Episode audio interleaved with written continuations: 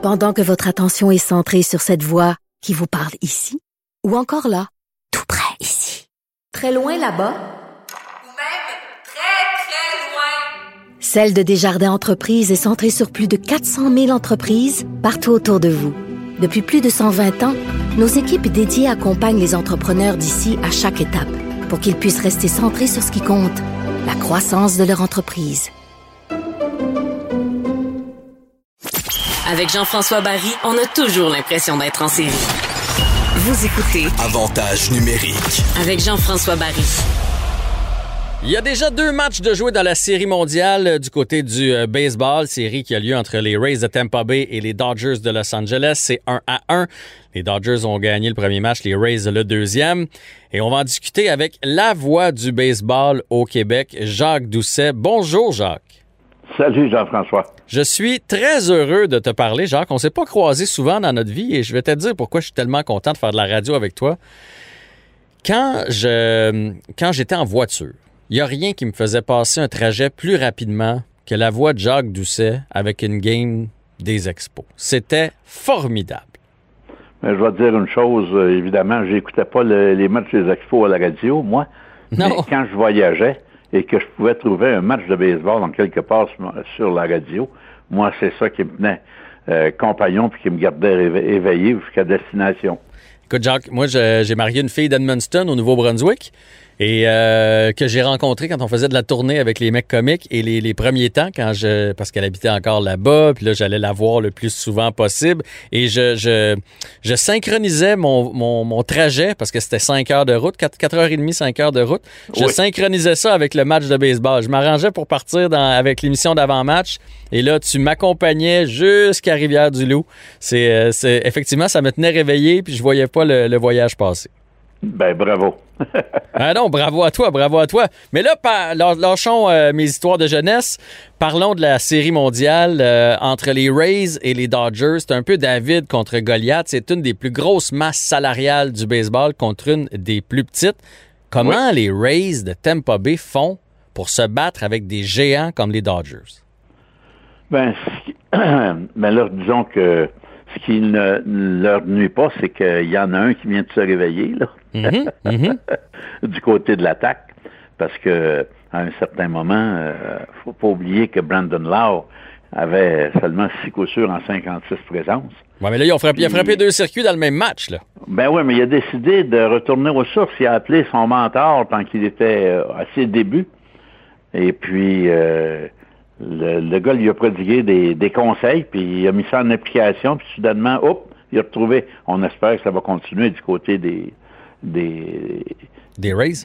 des Rays parce que ils en ont besoin. euh, à, à, Rosane- Arena, là, on a toujours de la difficulté à le dire, oui. Mais tu sais, c'est- une surprise. On, s'attendait jamais à ça. Euh, une performance aussi euh, étincelante de la part d'un- d'une recrue. Mhm.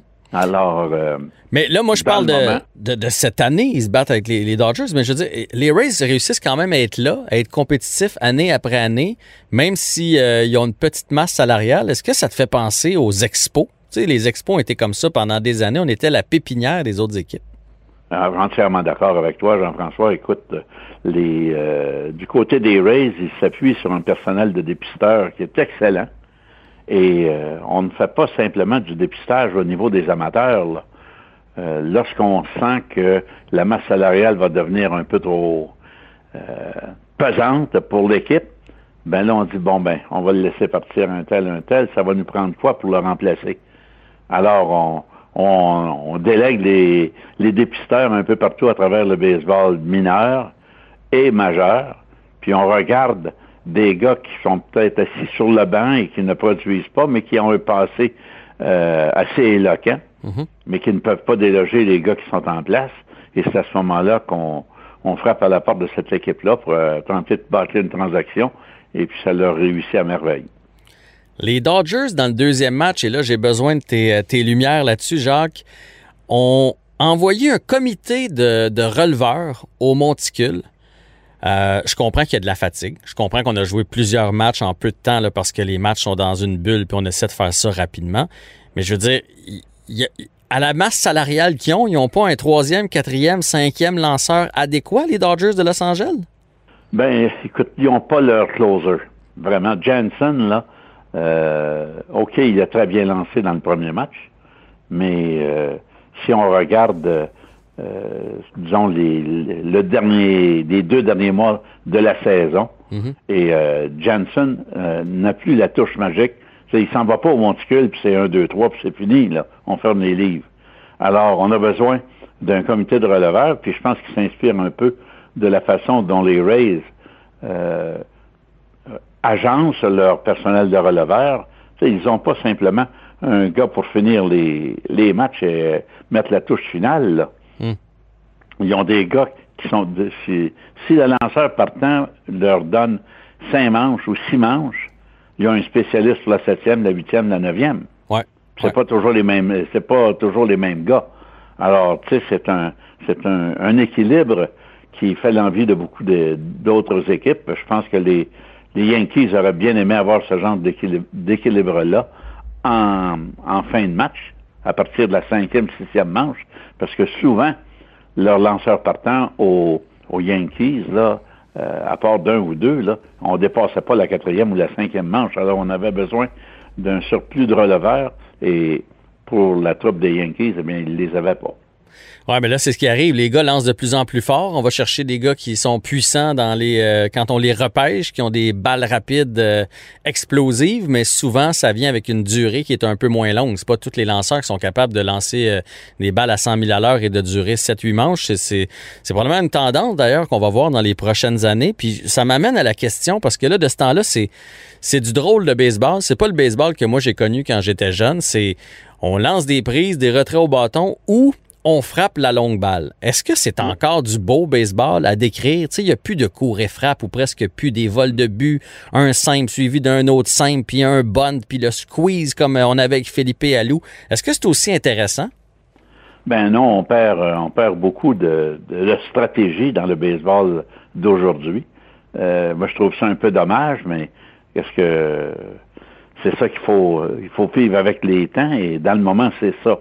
Malheureusement, euh, dans la Ligue nationale, on avait beaucoup plus de stratégie et là, euh, surtout cette année avec euh, le calendrier écourté, on a adopté le, frappeur de choix dans les deux libres. Je pense que ça, ça va être, ça va se poursuivre l'année prochaine.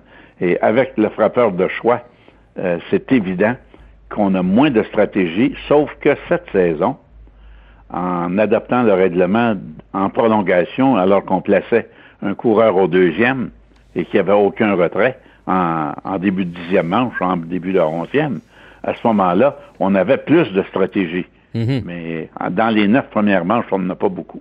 Ouais, ouais. Puis des fois, ça peut, ça peut venir long parce que dans le fond, euh, j'allais voir les Jays l'année passée, t'assistes pas à grand chose. Puis euh, je me souviens dans le match que je suis allé voir, il y a eu 12 coups sûrs, je pense, pour les deux équipes, ce qui est quand même peu là, pour, euh, pour neuf manches de. Et pourtant, il y avait eu quand même beaucoup de points parce que parce qu'il y a eu des longues balles. Mais, mais entre les longues balles, des fois, ça peut être longuiné un peu. Là, je veux savoir, Jacques Doucet prédit une victoire de qui en série mondiale? La série est 1 à 1 au moment où on se parle. J'aimerais bien que les Rays gagnent, mais j'ai mes doutes. parce que les, les Dodgers ont vraiment une équipe qui est très, très, très euh, redoutable. Euh, il leur manquait, ça me fait penser un peu aux, Yankees des années de George Steinbrenner. il leur manquait vraiment un gros morceau pour espérer aux grands honneurs, puis ils sont allés le chercher, ça a coûté cher avec Mookie Betts. On voit que Betts c'est tout un joueur de baseball. Dans, dans les séries qui ont précédé la série mondiale, il a fait gagner son équipe avec sa défensive puis son gant. Mm-hmm. Ses relais précis. Et là, soudainement, là, en série mondiale, il recommence à frapper. Alors, c'est tout un joueur. Euh, il n'y en a pas beaucoup qui traînent dans, dans le baseball majeur, puis ils coûtent très cher. les, les Dodgers, heureusement pour eux, sont en mesure de se payer ce luxe-là. Mais euh, c'est pas tout le monde. Il n'y a pas beaucoup d'équipes qui auraient pu aller chercher Mookie Betts quand les, euh, Red Sox ont mis sur le marché.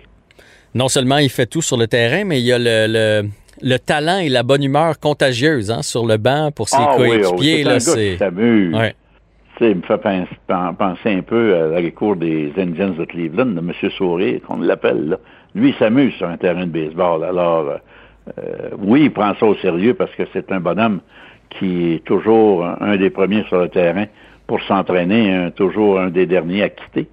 Et, mais dans le cas des Rays, ça pourrait se décider ce soir en ce qui me concerne, moi, parce que, tu sais, Jean-François, dans le baseball, dans, dans les séries, les matchs 1, 3, 5 et 7, c'est des matchs, les, les, les matchs tournants, ça, les matchs pivots. Mhm. On a divisé les deux premiers matchs. Les Dodgers avaient gagné le premier, on a gagné le deuxième. Et ce soir, euh, c'est le troisième match. Et euh, les Rays envoient le vétéran Charlie Morton au monticule. Là. C'est un bonhomme qui lance avec énormément d'aplomb. C'est peut-être le, plus expérimenté des lanceurs partants dans les deux camps. Et le jeune Bueller, c'est tout un lanceur, mais euh, il n'y a pas le, même arsenal de tir et il n'y a pas l'expérience euh, derrière lui que Morton a. Puis dans, le cas de Charlie Morton, quand tu regardes sa feuille de route là, ces derniers temps, là, en série éliminatoire, je pense qu'il a gagné ses cinq derniers matchs. Jacques Doucet, on va euh, laisser de côté la série mondiale. Je veux qu'on parle de vous. Euh, vous avez été intronisé au temple du baseball canadien. Malheureusement, euh, intronisation interrompue à cause de la fameuse COVID. Oui, la, la, disons, la cérémonie n'a pas eu lieu. Ça a été reporté à l'an prochain, mais n'empêche que je sais que je suis là, là. Au moins, vous avez le titre. Est-ce que ça vous a déçu quand même? Euh, est-ce que vous savez quand est-ce que ça va avoir lieu? C'est supposé d'avoir lieu au mois de, de juin l'an prochain, en 2021. Euh, possiblement aux alentours de, des mêmes dates, le 17, 18 ou 19 juin.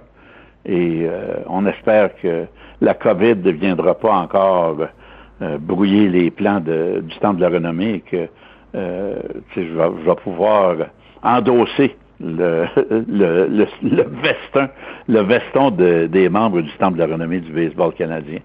Euh, je t'avoue bien franchement, Jean-François, que je m'y attendais absolument pas. Hmm. Parce que c'est très rare qu'un commentateur, pas un joueur, là, ouais. un commentateur qui n'a jamais joué euh, sur un terrain de baseball euh, professionnel, est admis au Temple de la renommée du baseball canadien. Ah, je suis bien, euh, bien, bien d'accord. Jacques Doucet, merci de cette belle entrevue et de ces belles soirées à écouter les expos. Merci beaucoup, Jean-François. Ça a été un plaisir d'avoir cette entrevue avec toi.